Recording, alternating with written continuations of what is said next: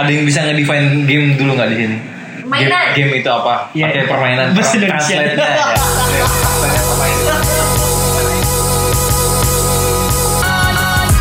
Apaan nih mas? Jadi sebenarnya yang, yang mau gue ceritain itu sebenarnya apa yang gue kerjain di Mobile Crossing. Oh, Kan dulu masuknya gue awal eh, gelarnya di sini adalah gamification strategis. Kayak gitu. Nah ya udah sebenarnya berarti gue mikirin harus mulai dari gamification itu apa. Jadi gamification adalah anjing itu itu itu definisi definisi inbooknya. Ada yang bisa ngedefine game dulu nggak di sini? Game, Mainan. game itu apa? Iya. Pakai permainan. Bahasa Indonesia. Ya. Translate-nya permainan.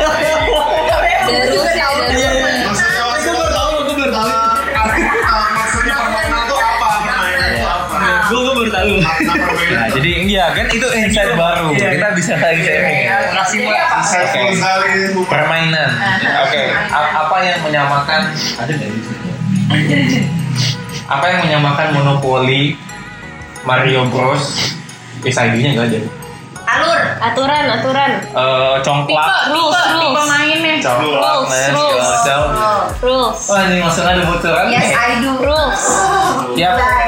Rules. Eh, sebenarnya nggak ada yang bisa ngedefine game apa sih, cuma Lah gimana orang- sih? Iya bener nggak ada yang Jadi kayak Terus lo nanya gue ngapain? Makanya kalau misalnya lu datang ke Indonesia baru, wah gue luar biasa ini.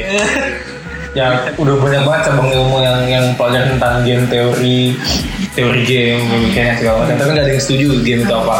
Franchise. Iya. Nah jadi yang yang empat gambar ini mewakili masing-masing kriteria itu Oh. eh, kriteria sebuah game. Intinya game itu kan mem- apa namanya bisa membuat orang have fun, exciting ketika main. Ya nggak Iya. sih? Iya. Dan orang nggak nggak di- nggak disuruh gitu loh. Nggak disuruh. Kayak lu buat apa main game? Lu dapat duit atau apa apa? Enggak. Mungkin zaman sekarang aja gitu ya. Tapi intinya main game itu nggak dapat apa-apa kan? Hmm. Then why?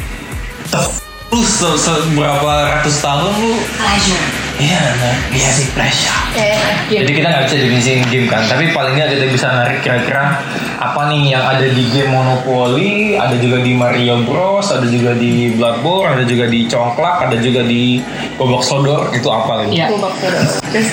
Rules, di semua game itu ada rules. Eh, ada constraint, ada batasan yang membuat lu harus apa namanya muter otak, lu harus kreatif eh, dalam menyelesaikan masalah yang ada di di gamesnya itu sendiri kan. Hmm. Jadi lu nggak boleh ada di luar dari apa yang disediakan sama game itu gitu. Supaya adil masing-masing orang bisa menyelesaikan gitu. Hmm.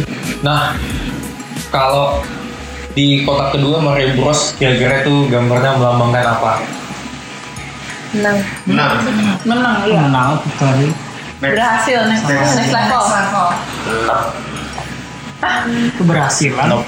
Jadi Checkpoint, checkpoint. jadi Checkpoint. it- itu tadi lu berarti win, win point kan atau checkpoint gitu kan. Oh, iya. Nah, nggak semua game ada win point atau checkpointnya. Oke. Kenapa dinamain tetap jadi game? Karena Mon- ada rules kayak itu. Eh, enggak. Karena ada empat ini. Bukan checkpoint. Iya checkpoint. Bukan, bukan checkpoint. Oh, Nggak bukan. semua game ada checkpointnya. Oh. Level. Sepak bola. Akhir. Kecuali di half itu Level, level. Bukan tadi Huma yang bilang Cool. goal. Belum. Oh. Jadi semua game itu ada ada goalsnya. Lu tujuannya apa? Bukan berarti tujuan akhir ya. Tapi tujuannya ada.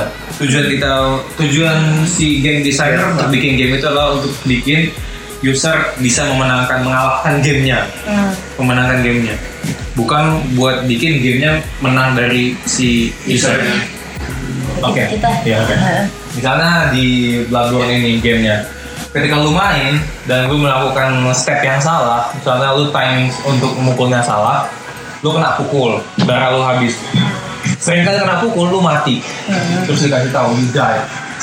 Gitu seterusnya sampai bisa lu belajar yang mana yang benar, yang mana yang salah. Itu Ini namanya apa? feedback system. Feedback Feedback system. Hmm. Jadi tahu feedback Iya, system.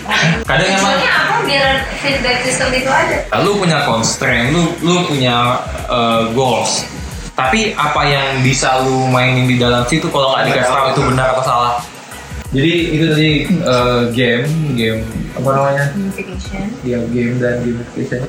Terus dalam gamification itu uh, ada game elements, ada game mechanics, ada game dynamics. Oh iya, jadi Kategori games kita harus ngebedain antara game dan gamification. Iya. Gamification eh, kalau game itu kan berarti kita ngebentuk sesuatu yang playable. Ya. Kalau uh, gamification kita cuma uh, mengubah satu kegiatan yang tadinya dull, membosankan, nggak menarik di Iya. secara surface untuk jadi lebih menarik. Hmm. 69, 69. Sembilan, bisa lari.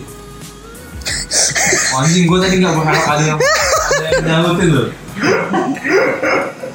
Si game elemen sendiri ini kan terdiri dari eh, banyak banyak level tuh. Nah level tahap satunya itu ada yang dinamikanya. Iya. Dinamika main game itu gimana? Dinamika itu berarti kan Dinamika dinamika itu eh, kalau di sini sih misalnya constraint. Constraint itu halangan. Batasan lu bisa ngapain aja. Hmm. terus ada emosi lu. Jadi eh, entah lu waktu di main game itu eh, dinamikanya untuk membuat apa namanya frustasi kah? Atau dinamika kerjasama kah? Atau achievement kah? Terus ada naratif. Naratif ini termasuk dinamika yang yang membuat game itu jadi bisa eh, ada dinamiknya. Terus progression yang paling bisa kelihatan dan relationship. Jadi lu uh, apa namanya di dalam game itu ada dynamics ketika satu player interaksi dengan player lain. Hmm, oke. yang gue bilang tadi itu game element itu ada tiga levelnya. Level yang paling abstrak itu tadi yang game mechanics eh game dynamics. Oke. jadi dinamika di dalam game itu gimana Eh, terus di bawahnya game dynamics itu ada mekanika mechanicsnya. Jadi mechanics ini udah benar-benar teknikal Eh, misalnya dari satu tahap ke tahap lain itu gimana? Ya. Itu langsung langsung ada bendanya. Misalnya challenge. Lu eh, apa namanya eh, dalam game itu ada challenge. Terus ada chance. Random mas. Bisa- eh, misalnya kalau lu pakai satu armor ini lu ada chance untuk bisa tapi itu tetap chance nggak nggak langsung. Hmm. terus ada competition cooperation feedback resource reward dan win Oh banyak juga ya? Iya, mekanika. Itu tadi lu uh, describe player lu gimana. Jadi intinya kenalin player lu lah. Nah di sini uh, ketika udah nanyain uh, player lu gimana, UX research bisa masuk. Eh, iya, U- U- UX research lu bisa kick in. Oh kelas Eh, bikin cycles dari gamification lu. Jadi lu oke tadi kita bilang emang win state tuh eh, apa namanya nggak ada eh, sebagai requirementnya game. Tapi dalam satu gamification eh, akan lebih baik kalau si user tahu kapan eh, kira-kira dia menang, kapan dia boss fight atau kapan seasonnya itu berakhir, periodenya itu berakhir, berakhir. Jadi dia bisa berusaha di situ.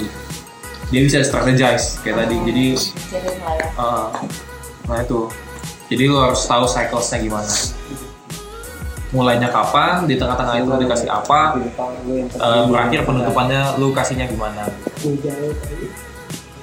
Nah itu kan uh, setelah lu ngenalin apa namanya medan perang lu dan lu kenalin siapa lawan lu artinya usernya, uh, lu udah mulai bisa tuh nge-device kira-kirain uh, gamification yang gimana kira-kira bentuknya yang bisa kita tawarin.